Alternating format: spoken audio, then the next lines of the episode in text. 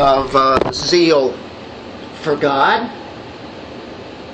And if I can see where my button is at, there we go. Uh, it reminds me that there was a man by the name of S. Lewis Johnson, a great preacher of the Word a few decades ago. And uh, I borrowed a lot of uh, interesting thoughts from him and uh, reading his sermons and his works that he's put forth. Among many other people, of course, but um, it's interesting. He had a great illustration dealing with righteousness. And he uh, was using an illustration from a pastor friend of his uh, him and his family uh, were in Canada. I think they were at a conference, a Bible conference, and they had a break during the day. And so as they were driving down the street, they realized that they were very hungry. It was time to stop, and uh, there they saw a very uh, luxurious hotel, a restaurant in it that was well known. So they stopped there and they got out of the car and went up to the door, and there was a maitre d'. Maitre d' was all dressed up, had a coat, tie, and uh, he looked the part of a maitre d', and he acted the part because the man that was the pastor and uh, that particular day he didn't have a coat or a tie on. He just had regular shirt and pants on.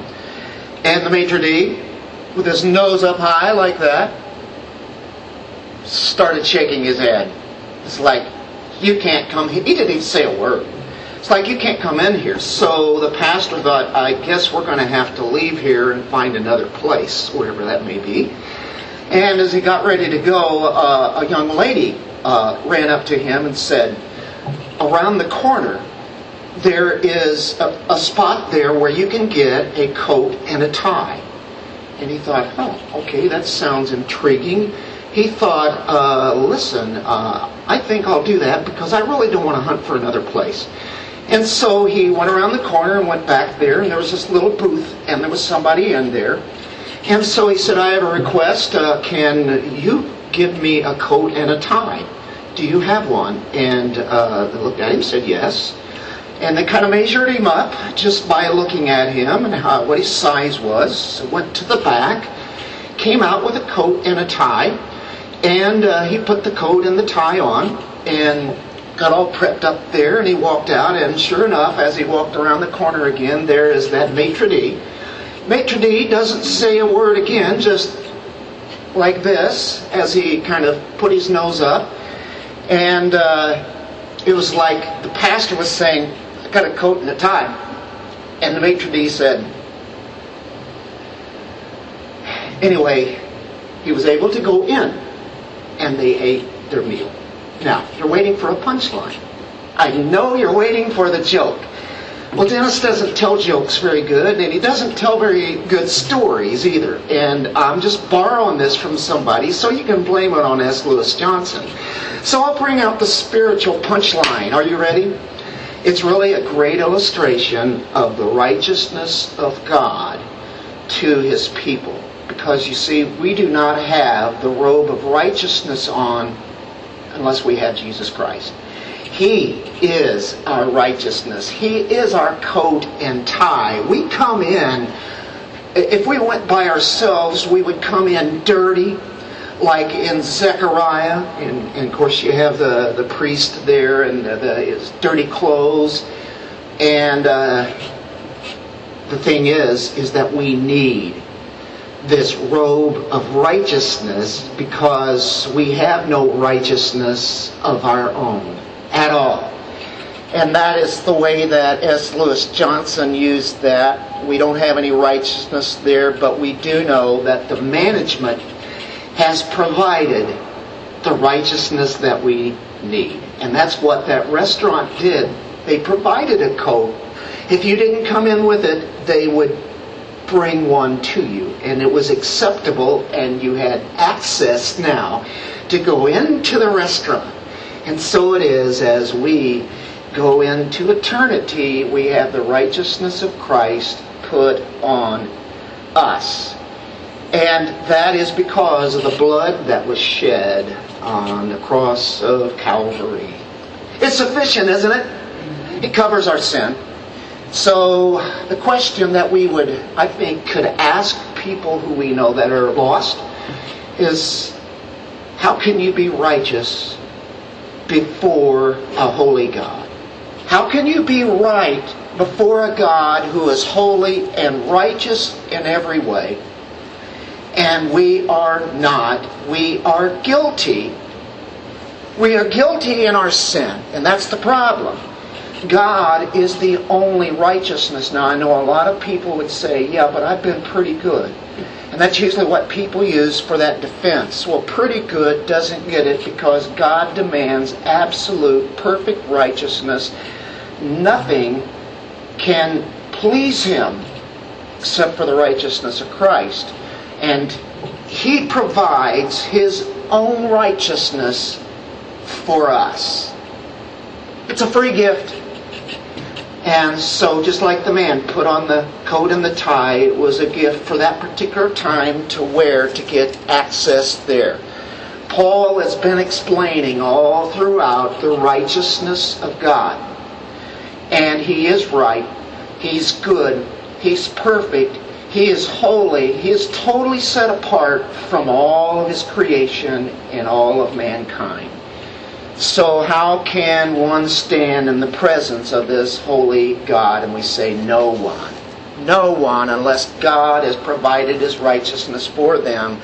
And as Paul has been explaining this through Romans, he continues it on now as we start a new chapter today in chapter 10.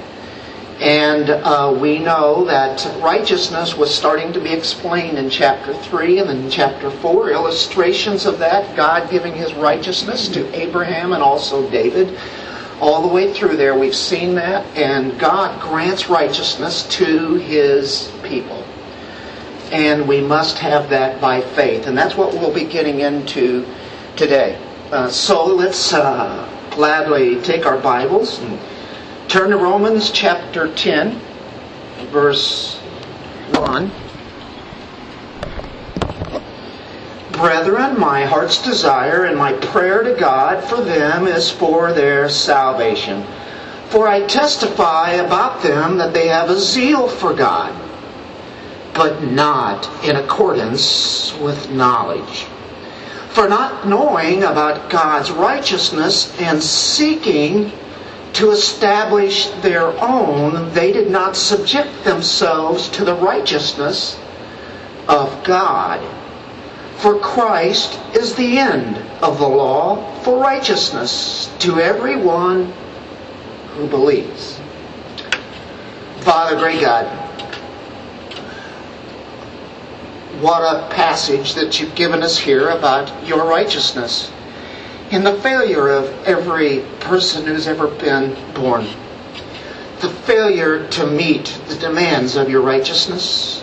No one can do that except your Son. And that's where salvation comes one comes in, where one has to see that they have a great need for righteousness, the righteousness of God, or they'll be turned away. So, Lord, as we approach this text, Give me the words to say. Give me the power that will give meaning and clarity to everyone here. That we'd be able to take some depth here and understand a little bit more how you work and what your will is. And how we are to view the lost. And to have a view that Paul had as he desired for people to be saved in Jesus' name, amen.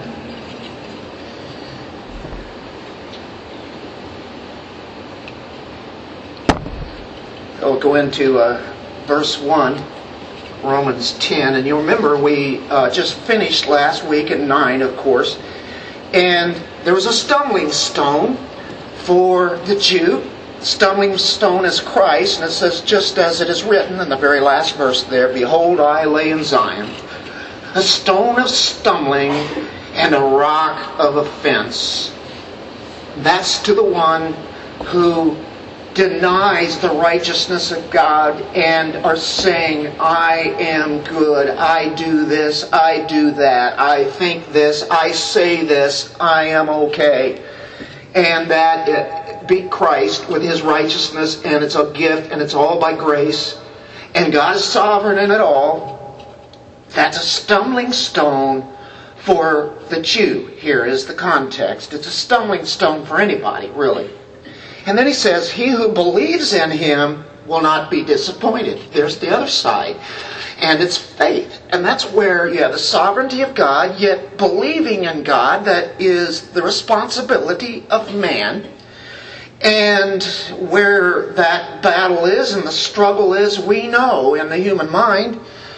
But God has designed it that way, he says, to believe. And all, to, all who come to him, he will no wise cast out. Of course, we've talked about that before. Now we move into chapter 10, verse 1. And he says, Brethren. And the first thing that we think about here is who are the brethren? Well, I think really it's uh, in the context, it would be to the people who are fellow believers, brothers, sisters. Um, I want to tell you something about them as he says here, my heart's desire and my prayer to God for them is for their salvation. So he talks to one group that would be believers and he says, What about Israel? And that's where we started in chapter 9. You remember that? And uh, Paul was said uh, he has a great concern. He's grieving for that Israel. And then he goes on and explains that there are chosen ones out of Israel that God is going to save. It's not going to be everybody. And so he goes through all of chapter 9. That's where we have arrived here in chapter 10. And he starts off with almost the same way that he did in chapter 9. He says, My heart's desire. By the way, this could be to a Jew too, though. If he's arguing with them, and he brings up his arguments one step after another, and he's come up through chapter 9. He says, I want you to know again that I'm not trying to blast them where I have, and I have no heart for you guys. He says, My heart's desire, my prayer is for you. Uh, so it could even be to them as he would be talking to them live and in person, or he's written it and a Jew is reading it. So therefore, there could be a brethren there as far as kinsmen. I think the text is is not necessarily the Jews because he's distinguishing, but at, at any rate, it, it could be to anybody, really, couldn't it? So uh, with that uh, being understood, uh, Paul is one who has been, um, I guess you could say, because of the stumbling block he put before the Jew. The Jews have abused him they have reviled him, they have persecuted him, haven't they? And so, as he writes this, he knows full well that they hate him. But here in chapter 10, he says, My desire is that they be saved. My prayer for them is that they be saved. Chapter 9, if you remember in the very first verse, uh, or second verse, I have great sorrow and unceasing grief in my heart for I could wish that I myself were accursed, separated from Christ for the sake of my brethren. There, his brethren there would be who? The Jews. My kinsmen, as he makes clear, according to the flesh, according to how we were born in the physical realm. He says, I really, I'm mourning and I'm grieving here for them they're the ones who had the adoption as the sons uh, of God, and uh, they had the written oracles, the very word of God, and uh, the priests, the the temple sacrifices, and so he knows full well, and that is how he addresses them in chapter nine. We see it here in 10 in our text. Go to chapter 11. Look at Paul's heart for his people. I say then, God has not rejected his people, has he? Well, it kind of goes back to that because it sounds like God has rejected them. And it says, May it never be, for I too am an Israelite. He's talking about flesh and blood. He actually is from Israel. He is a natural Jew. He says, a descendant of Abraham, of the tribe of Benjamin. I mean, that's, you can't take that spiritually. It's just obvious that he's saying, I come from the same heritage, the same lineage, the same group of people. God has not rejected his people whom he foreknew. And I think he makes it clear there. He's, he has not rejected Israel, the ones who he foreknew. And I think uh, he really gets it down to the very choice ones that he has foreknown. He has loved them, he's predestined them, predetermined them. And then he starts talking about Elijah, and there was a remnant. A remnant, remnant is the one group of people that would be elect, and uh, he used that idea. Uh, I have 7,000 who've not bowed to Baal. So that is where Paul is at and his view of the Israelites. You'd think that he would be done with them. You think he'd say, God is done with those people and he's going to move on now because they rejected God and that's it now. 70 AD, you would probably say the same thing. See, it just proves that again, you know, God has brought judgment and he's done with them now. But 9, 10, and 11 is making it very clear no, he's not. Because this is what grace is, what supreme example it is to take people who have rejected him and rejected him for hundreds and thousands of years, and there he is still bringing his elect from them into his family. 9, 10, 11 does that. And so now we are in the midst of this as we are into chapter 10. Paul not only forgave them, but he also prayed for them constantly. My prayer to, to, to God for them is for their salvation. Um, he said, praying always. Remember that in 1 Thessalonians? Uh, we, we know about where Paul's heart was constantly. Uh, he was always praying for the lost, and you know, we always have access to God. The people that we're bringing to the lost, the very gospel that'll save them, they may not give you access to them. They say, That's enough, I don't want to hear anymore. Has that ever happened to you? I'm sure it probably has. But you know what? Don't give up because God has given us access to Him even though man doesn't necessarily. That means salvation should uh, be, of them should never stop us praying for them. God has mercy on whom He has mercy, and God will harden whom He will harden. It's all His prerogative, and He does so.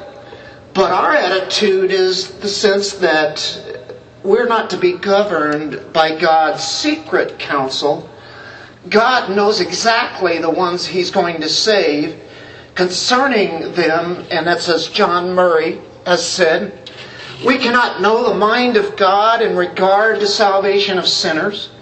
And it's like Spurgeon has said, uh, you can't take the shirt off of one and see the letter E there for elect. So we pray for them and we pray that their souls would be saved. Uh, we should always pray for them. God calls sinners to repentance, doesn't He? He calls out for sinners everywhere as they are lost and they need to repent and believe in Him. But He always ordains the way that He has in mind for it to be done. Uh, he has the what would be called the means to the ends. He's ordained the means of how He's going to do it what person he's going to work through. Uh, and it's always the gospel. And he's also ordained the ends for how that comes out.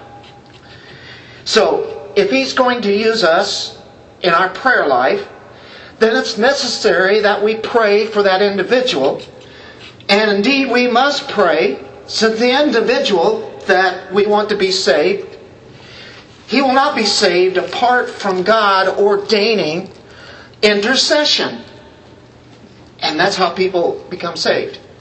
And God works in that all the way. This should encourage us to pray, shouldn't it? Because He can use us, He will use us to give the gospel to people who need it. Uh, look in 1 Timothy 2 1. This is a reminder we always need here. In the day that we live, boy, does it ever apply, and it's really no different than whenever Paul was writing to Timothy and what a state the world was in at that time. Uh, 1 Timothy chapter 2, Paul writes a letter. This is called the uh, pastoral epistle to Timothy, as well as 2 Timothy and Titus and such. Uh, 1 Timothy 2 says, First of all, I urge that entreaties and prayers, petitions and thanksgivings be made on behalf of all men, all men everywhere, all Gentiles, Jews, you know, the elect are everywhere. Everywhere. All those men. All kinds of men. For kings and all who are in authority, so that we may lead a tranquil and quiet life in all godliness and dignity. That we'd be able to live the Christian life that we so desire, to have freedoms in Christ, well, you're in the Roman Empire at this time, you really didn't have a lot of freedom. And we know that uh, about the early church. And as time went on, near the end of the first century, it just increased in being persecution constantly all over that empire. There he's saying, I want you to be praying for kings, the, the governors, all the leaders. So therefore, we want to make it a habit always to be praying for our city government, our, our uh, county government, state government, our national government, federal government, in every aspect, those leaders that we know of, and whether they be believers or not believers, be praying for them that their souls would be saved. And then that alone can change where a nation is at in the way that they're heading. It is prayer and the Word of God and the Spirit of God working in those leaders that could change their policies and their thinking because that's the only way that things can happen. And that's where the church probably makes the biggest impact is when we're in prayer. And I must admit, I forget to pray publicly and even privately sometimes about those leaders because I'm so consumed with the next thing that they've drummed up that is absolutely anti-biblical and anti-God, and yet at the same time God says, okay, you know what's right. Now, you need to pray for them. Now, does that mean you're going to get your prayer answered and everybody in the government's going to become Christians? Probably not. But we, he says to pray for them anyway, doesn't he? And so we do. That's the mark of the church, the church worldwide. What would happen if the whole body of Christ was really praying with zeal to do that? I don't know. God has a plan, He has a sovereign plan. He's going to come out the way that He wants it. At the same time, He uses us in that plan to figure that out. All right, uh, that's number one. We go back to our Romans 10, and we have moved right through verse 1. Let's go to verse 2. For I testify, by the way, the interesting word there for testify is martyre. Martyr, or it means to testify. One actually would testify, and when Christians testified Christ or witnessed, we use that word today, witness, testimony, a witness gives a testimony when we give a witness, we often forget about what that means is you're gonna, it's persecution. it's to be martyred. That's how that word came out to be in that very early time. I testify about them that have a zeal for God, but not in accordance with knowledge. Have a zeal for God. Now, that's what we have for our title. Uh, but here, the next word is a little three letter word. It's but. And then not in accordance with knowledge. A zeal. These people are lost. They need salvation. Um, these Jews that Paul is speaking about. But it applies to us too, any Gentile or Jew. They're lost. And he says a very shocking thing here. And he's saying they have a zeal for God. And you'd say, well, then there's no problem. They have a zeal for God. They're zealous for God. Don't you like that phrase? Well, that's what they had. Only thing is, The stumbling block here is that they have a zeal for God and they're not saved. How can that be to have a zeal for God and not saved? Well, you see, the Jews took religion very seriously. Oh, did they ever take it seriously? And they took that law and they magnified on it and they stretched it out to the nth degree. The zeal that they had, though, was away from Christ because he's the stumbling block after all. And if they do such and such a thing, one after another after another, they can see, see, I'm following the law. See how good this is? And so you think of those Pharisees, the self righteousness that they had. They were zealous for the things of God, but it was not acceptable by God. So zeal does not find acceptance with God. Sincerity does not find acceptance with God. Just believing does not find acceptance with God. Say, well, that sounds rather strange. Uh, there's a lot of people who are very serious about things. Very many people are sincere. But as I've often said, they're sincerely wrong according to knowledge based on the Word. That's what's happening here in verse 2. This can apply to anybody, can it? Uh, it doesn't matter what you believe, people will say, just as long as you believe, that's good. Just believe in something. Well, we certainly know that to be false, don't we? Can't be that. Hey, if we do the best that we can, surely God will accept us then. Well, that's the problem. You can only do the best that you can, and it still comes up short. What does sin mean? Falling short of the glory of God. It can never be. It's not good enough, God says. That's why Luther hated God because his goodness was not good enough, and he realized that I can never be good enough. Exactly. That's where we want to get people to be, where they would realize they don't have anything good. Easy for us. Now, for I testify, I witness, I martyr about them that they have a zeal for God, but not in accordance with knowledge they are without knowledge. By the way, the word for knowledge is very key to pick up here. I don't like to go through every word and try to get the Greek word. But there's certain key words here today that I want to bring out. It's epignosis. Epignosis. Gnosis Gnosis is what? To know. You've heard of Gnosticism? It's the same thing. It means to know. We are in the know. We know the secret things. Gnosticism was to know secret things. It's like the Masons. They have secret things that nobody can know except if you are a Mason. At the time you reach the 33rd degree, right? Then you'll know all of there. And so you got a secret knowledge. But here it says accordance with God's kind of knowledge. Knowledge Epignosis means this to really know. People can have a knowledge, but it be wrong, right?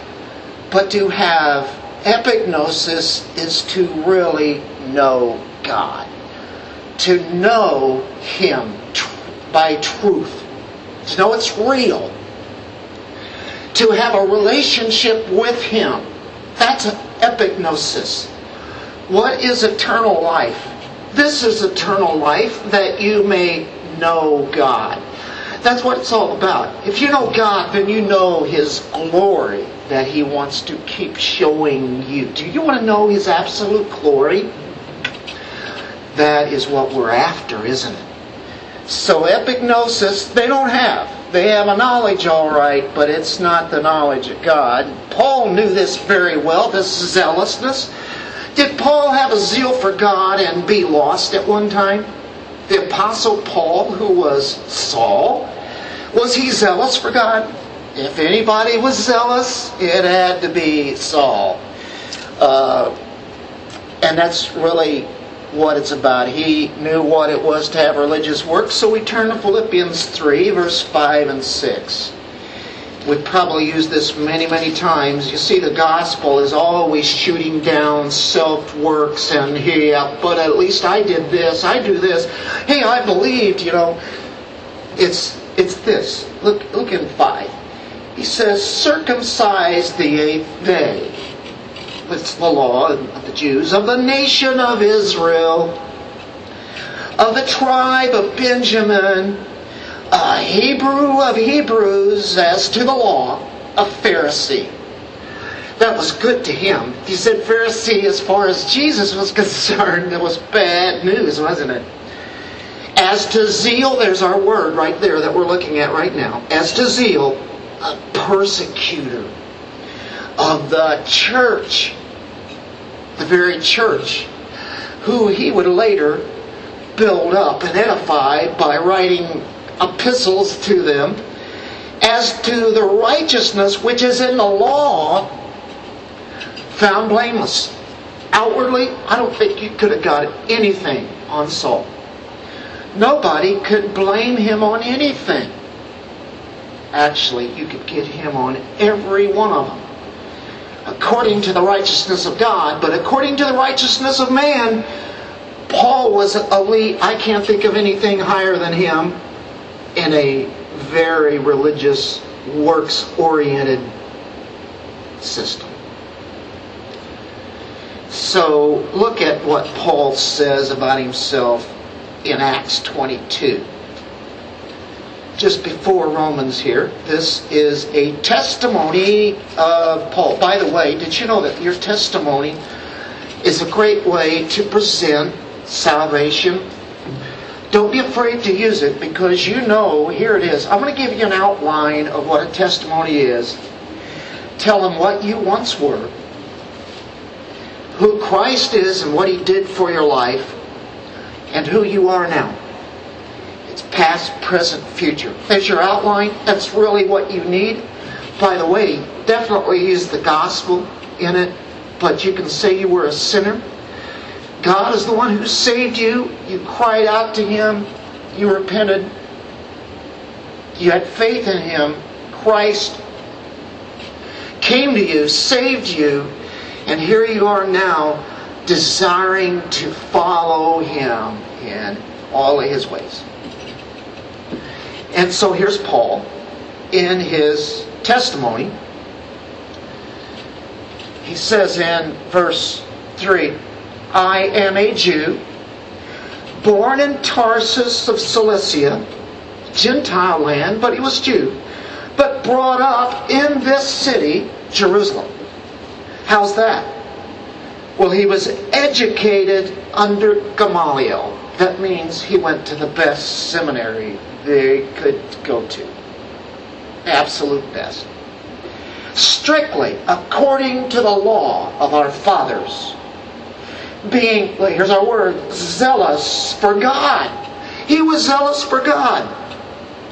Just as you all are today. And he's speaking to people who are Jewish or Gentiles or. I persecuted this way. The church was first known as the way to the death, binding, and putting both men and women into prisons as also the high priest and all the council of elders can testify. I did that and everybody knows it. And all the leaders knew exactly what I did. Paul is saying this. Is he bragging? Is he really boasting in what he did? From them I also received letters to the brethren and started off for Damascus in order to bring even those who were to there to Jerusalem as prisoners to be punished. And the rest of the story is we know what happened in Damascus. Christ came to him, knocked him off his horse, took out the ground from underneath him, and he had nothing to stand on. He had no righteousness to present to God anymore. He fell flat.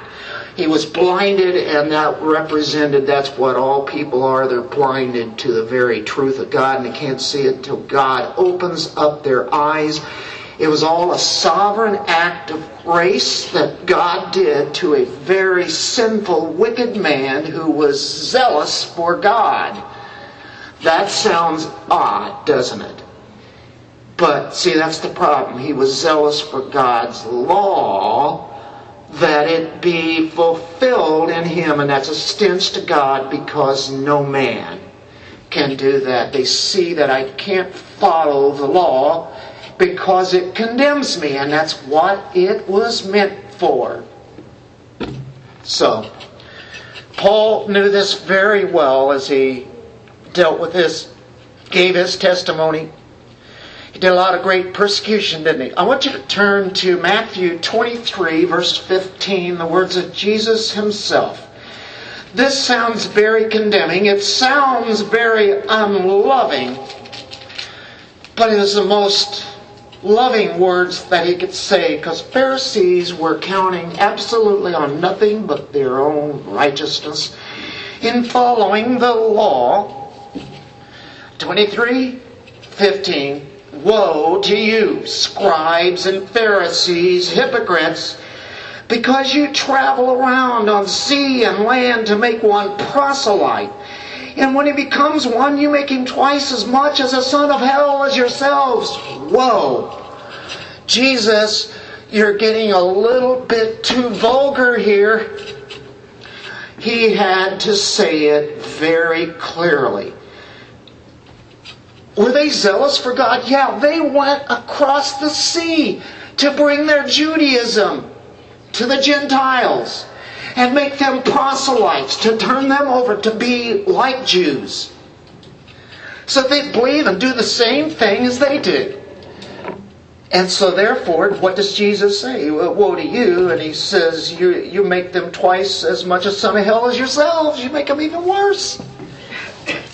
Wow. Uh, Jesus said that, folks.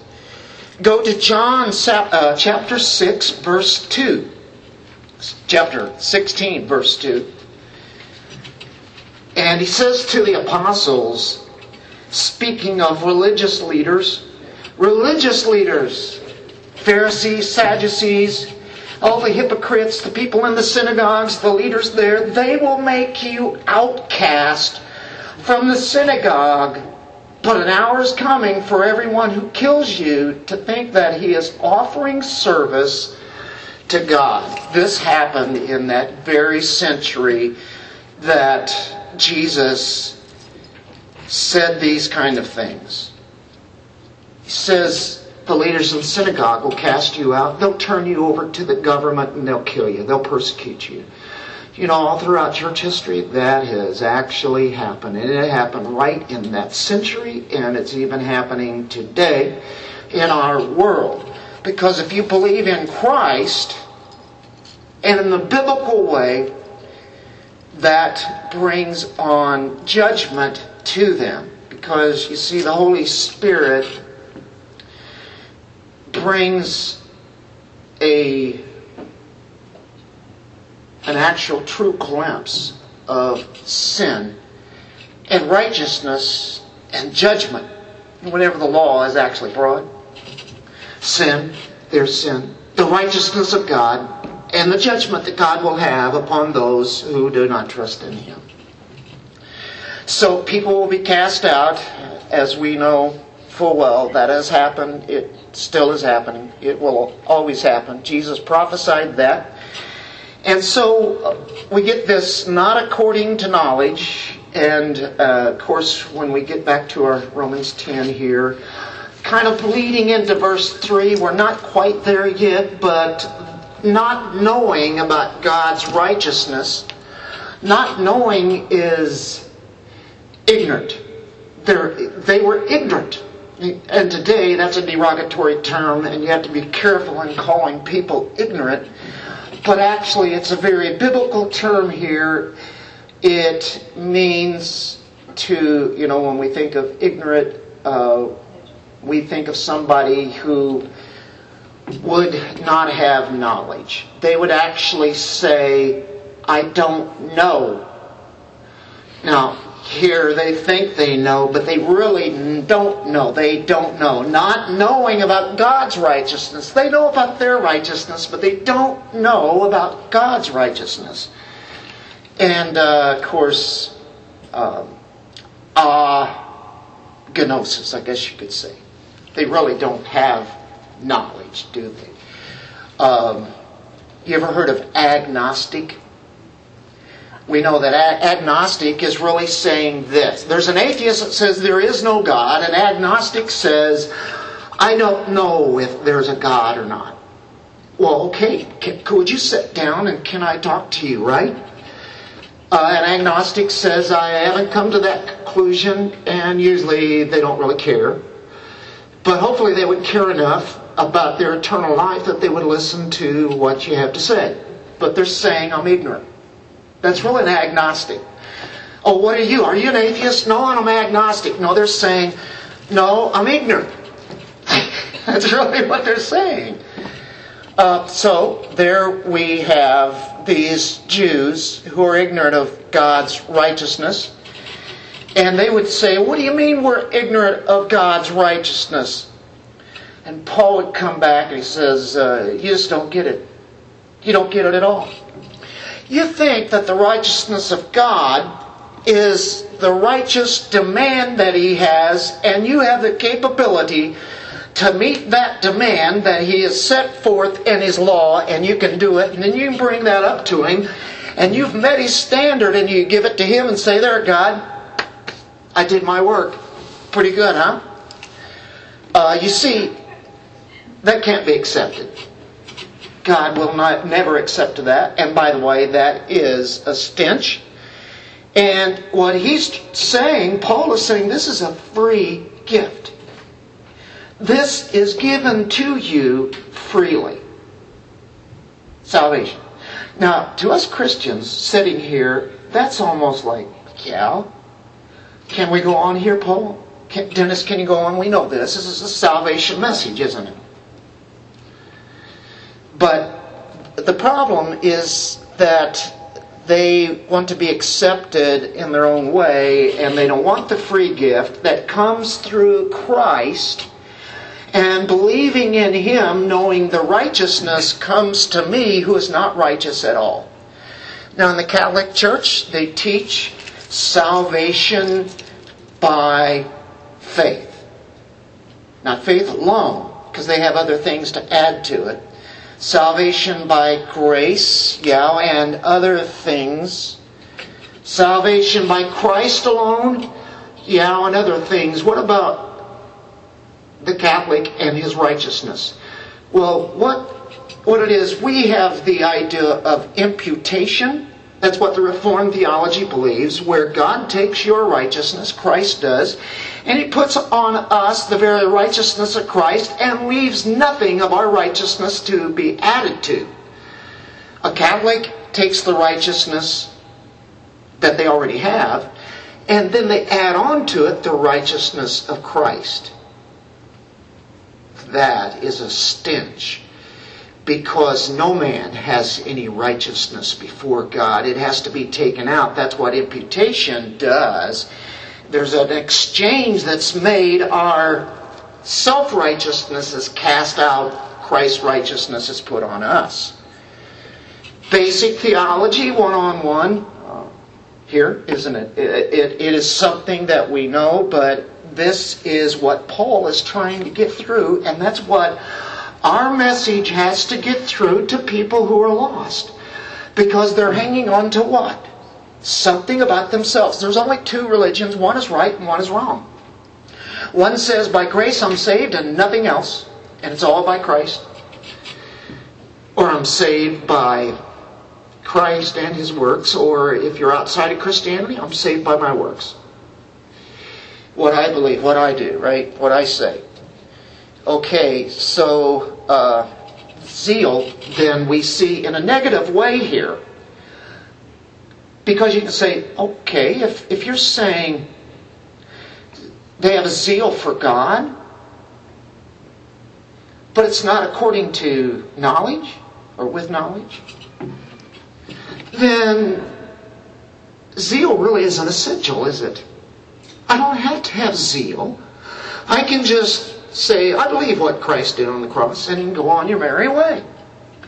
I don't have to be zealous and zeal for Him. What we're going to prove now is go the other side and say a Christian has to have zeal. And it sounds like the opposite. Because we just proved if you have zeal, then you're lost. We know better than that, don't we? The zeal for God they had, but not in accordance with knowledge, for not knowing about God's righteousness.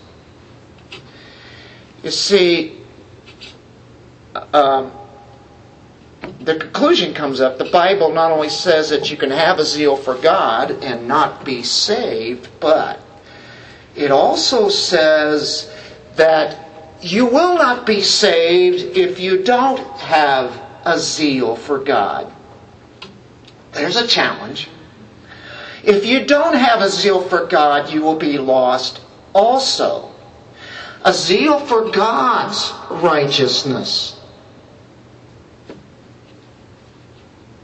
That's what we are to know. We are to seek that, establish that.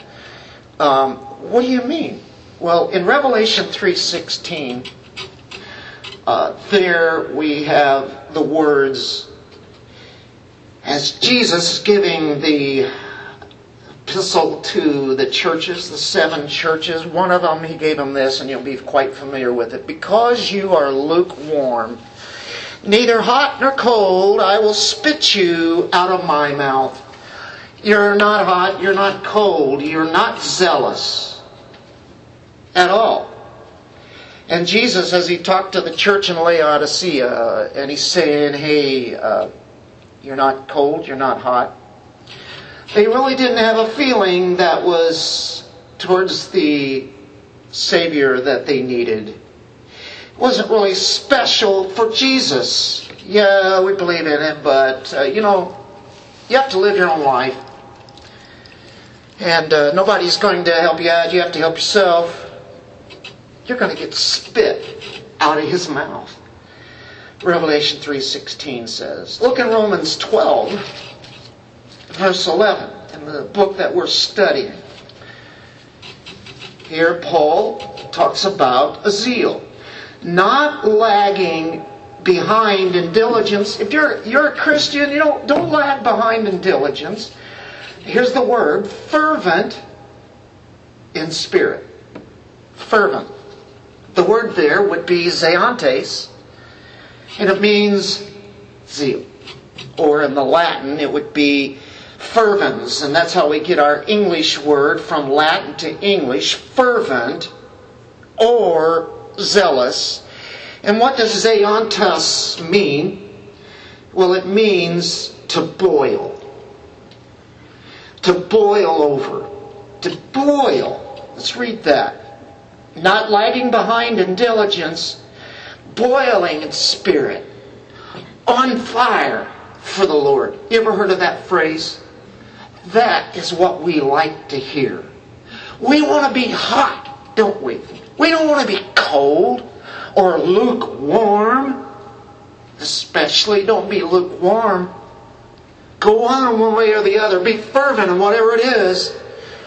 But if you really is, you will boil on fire for God. Zealous Christians, that's what we like. Sometimes we can be a little overzealous. But you know what? I'd rather have that than no zealous, fervent spirit at all, right? You know what it's talking about there? A love for Jesus. That's really the realm that we want to be. Fervent, zealous, to have zeal, if anyone has no love for the Lord, let him be accursed. Now, you, you'll find that in 1 Corinthians 16 22. I'll say that again. If anyone has no love for the Lord, let him be accursed. That means if you don't really love Christ, you're not his. Uh, First John, it talks about that. If you don't love your brother, you're not, you're not a believer. If you don't love people, you're not a believer. Black and white. Just simple as that. We don't have the option to go around hating people. There might be people we'd rather not be around, and that's okay. Probably using discretion there, hopefully, right? Uh, but you are not to hate them, and you are to love them. But it's interesting here. It, this 1 Corinthians 16 21, 22. If anyone has no love for the Lord, let him be accursed. Now, it doesn't say this. If anyone has not made a decision for the Lord, let him be accursed. Do you see that? Does, does it say that? If anyone has not made a decision for the Lord, let him be accursed. Let's go a little further. If anyone does not believe in the Lord, let him be accursed. By the way, in that verse, it doesn't say that. If anyone has no love for the Lord, let him be accursed. That is the idea. Do you love Jesus? That is what it's about. Do you love do you love him? Do you love him? Peter, do you love me? Do you love me? Do you love me? Otherwise, you perish. It's one or the other. You either love Christ or you don't.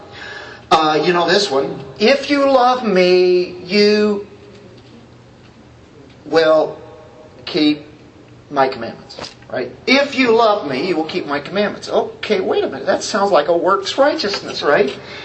So, keeping the commandments is what it is to love Jesus, right? Maybe a trick question here. No. He said, well, just said that. Mm-hmm, it did. That's not what he said, though. If you love me, you will keep my commandments, is what he said. You say, what, what do you mean? Well, he didn't say, loving me is keeping my commandments. You see, that's what the Pharisees and the traditional Jew did. They did the commandments. They, at least they thought they were. They were keeping them. If you love me, something will happen to you. You will have a change in your life, in your heart the love is far deeper than just the physical doing of things or saying things or thinking things. The law is good. We know that God meant it for good. Right? But if we're just, if we're doing, we're, we want salvation, so we're going to keep the commandments. Well, you're just as guilty as the Pharisees. But if you love God, then that's what the first two commandments about. Love God with all your heart, mind, soul, and strength, with everything. With the Holy Spirit there. We can do that. We fail quite often, though. We don't do it every moment of the day. Sometime this morning, we probably haven't loved the Lord really a whole lot. Possibly. Might have been yesterday. Who knows? The thing is, is that we know we in ourselves fall short. But we are to love Christ, to love Him. That's what it is about. Loving Christ. So, loving Him is far deeper than anything that we can do. Look at Luke 14 33. If you love Him, what will you do? You will keep His commands because you know it's what you do to show that you love Him, and it's good for us. Luke 14:33 It's out of love that we do these things. That's our motive. That's a big word there, the motive of it. How about this one? Jesus speaking, So then none of you can be my disciple. This is interesting. Who does not give up all his own possessions What's the word that we're dealing with right at the moment? It's zeal, isn't it? Jesus says some things like, if you don't love me, you know, then you're not my disciple. If you do not keep my commandments, right, uh, none of you can be my disciple who does not give up all his own possessions. To give up everything. It means your whole self. It means to die to self. To be willing to do that. Do we do that all the time? Here, Lord. And then we kind of pull some things back, right? We're still dealing with that's dying daily. We have to die daily. There is a dying to self, and yet we still are dealing with it, but he's being real radical here. You know how radical Jesus was? He had such an all out passion. And so did Paul and all the believers and the apostles that they showed they loved Christ. And it was what they who they looked at, and so they just did things that the Spirit was working in them. Jesus said something in the Sermon on the Mount in Matthew 5:29 that is just absolutely radical and it causes all sorts of havoc with a lot of Christians. You want to go to heaven? Uh-oh, uh-oh, I just now thought of a song and most of you probably won't know what it is, but it was by the Ozark Mountain Daredevils. If you want to get to heaven and whatever that next line is, I'm not going to say anything and I know Zach back there knows exactly what it is.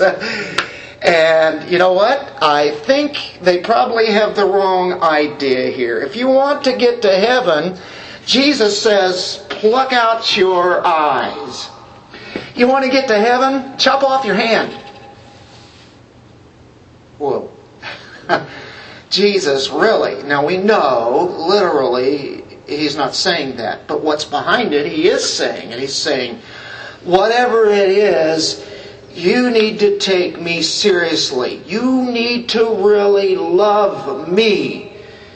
And of course, we know there have actually been people that have done that. Gouged out their eyes because they looked at things they shouldn't have, or chopped off their hands because they did things they shouldn't have. And guess what? They are almost in the same realm that the uh, Pharisees were doing. But there was an illustration that Jesus was doing in his teaching there and he was using a language that would absolutely shock people. You're sitting there and you've seen his miracles and he's speaking so brilliantly and so amazing and all of a sudden he comes up with, you want to go to heaven? Chop off your hand. Is this crazy? What did I just hear? Poke out your eye. Why does he do that? He wants to shock people that they wouldn't be blase. He wants to stir people up. He wants to move people whenever he says things that are radical. We, we heard some of those things. Woe to you, scribes, Pharisees, you hypocrites. Matthew 23, one after another. So this is the loving Jesus that I've always heard about. Some people would say, well, if, if he's that way, I don't want any part of him. Only like the words Jesus that are in red. Well, those words are in red if you have a red letter Bible. If you don't have a red letter, they're in black letters. It doesn't matter. Jesus says it. What happens if Paul says it? Well, that's Paul. That's a bigot. no, that's the words of God, just like Jesus' words are. Right? Same word of God. Uh, you see, what Jesus was doing as he makes those illustrations, he's saying, to follow me, you have to be radical too. Oh, so we're going to come to a close. Somebody's got the timer on me today. It is right at close to 60 minutes. So I am about done. Only problem is I am on just number one. Are you kidding me? Oh, I started two. All right, yeah. Yeah. So, what kind of righteousness? We have two kinds of righteousness. One is man's righteousness, and there is God's righteousness. What is the righteousness of God? Well, the very nature of God. Uh, he's good. He's glorious. God is just. He is right. He's right in everything. Has he ever been wrong? Never. He, he's always been. He's always existed. That's what his name means. Yahweh. It means self-existence. That's the name of God. He's always been here, always will be. He's always been good. He's been holy. I associate with righteousness, I associate with what? I associate with holiness. Because it's good. It sets God apart. He is unique. He's not like people. He's not like creation. He is totally separated from all of His creation and mankind. And you see, that's God's righteousness. He's good. Is there any man good? No, because the Bible says that. Jesus even said that. Why do you call me good? There's no man good but God in heaven, right? He's good. Nobody else is. We have to take that literally. We're no good. We're no good. We're no good. Linda Ronstadt. I'm pulling out the songs today. I'm trying to do Alistair Begg here, right? and one time I saw on, on uh, I think it was uh, just out on the internet, and it was all over YouTube. John Piper was up there and he says, I'm bad! I'm bad! And they just kept doing that over and over. And then they showed uh, MacArthur and they showed Sproul and they were all saying the same thing. and that they kind of put it into a song and such. I don't know if was it uh, Michael Jackson's song, probably. um, anyway, that was a little bit different, wasn't it? But God is holy, man is not. And say, what about people who do good? You know, they, they, there's a human righteousness. Human righteousness really is where one avoids gross immorality or even immorality. They avoid that. They try to avoid most obvious sins and uh, forms of depravity that are so obvious. And they even do good deeds. Now, that would be righteousness, right? Uh, well, not according to the righteousness of God, not according to His righteousness. Uh, you see, Jeremiah said, What? Your righteousness is as filthy rags. So, nobody has righteousness, there's only one. How can anybody say they're good? And they're going to heaven because they've done more better things than they've done bad. Wow. There's, there's a gift of free and sovereign grace. Nothing can add up to God's righteousness. The gift says, You don't have it, but I have it. That's what God says. It's to be taken by faith, it's to be received. It was wrought out, it was purchased for you by Jesus Christ. And now we run into number four, and we're on verse four. I want to tell you, I love this verse. Uh, we brought it up last week, chapter 10, verse 4. For Christ is the end of the law for righteousness to everyone who believes. Christ is the end of the law. The word there, end. Let's let's take that word. This is going to mean a lot because uh, have you ever heard of the word telos? Uh, some of you probably are very familiar with it because Jesus was on the cross, and what did he say in three words? It is finished. Teleos. It's finished. It's the end. It was the goal. It was the very fulfillment. It was the termination. It was the culmination. He did all of the work. He did the work while he was living, and he did it passively also as he was put on the cross. And it was all paying for our sins. It brought an end to seeking or having a quest for righteousness without God or without Christ. It brought an end to that. Uh, I like this word here. For Christ is the goal of the law. The law in itself is not the means or, or the end of salvation. It's a means to show that we're lost and we need Christ's righteousness. For Christ is the goal of the law. The law is the teacher. The law brings one to Christ. That's what the law does. Christ is the goal of the law for righteousness. And do you see what he's just done to the Jews? You see, he knew this because he had been through to it and he was seeking out that righteousness that was of his own. Even though he was very zealous for God. Did he believe in God? Oh, yeah. Did he believe in the creation? Did he believe in the whole Old Testament? He absolutely did. And I'll tell you what, as far as he was concerned, he lived it out too. He was the man. Paul was, and now he says, I've learned something. The law is been terminated. Not that the law is done, but it as far as the quest for righteousness, no longer do people do that. It's for people who believe. It's only for people who believe that you can be lost and you realize you're lost and you need righteousness. You know, you need Christ's righteousness. Once a person believes in Christ, the quest for righteousness through works ends. You no longer are questing on a journey through that righteousness because it'll never come to an end. But Christ is the end. He's the only way. He's the end of that quest for righteousness by works. Because it's a gift through faith, and you can't dismiss that uh, to everyone who believes.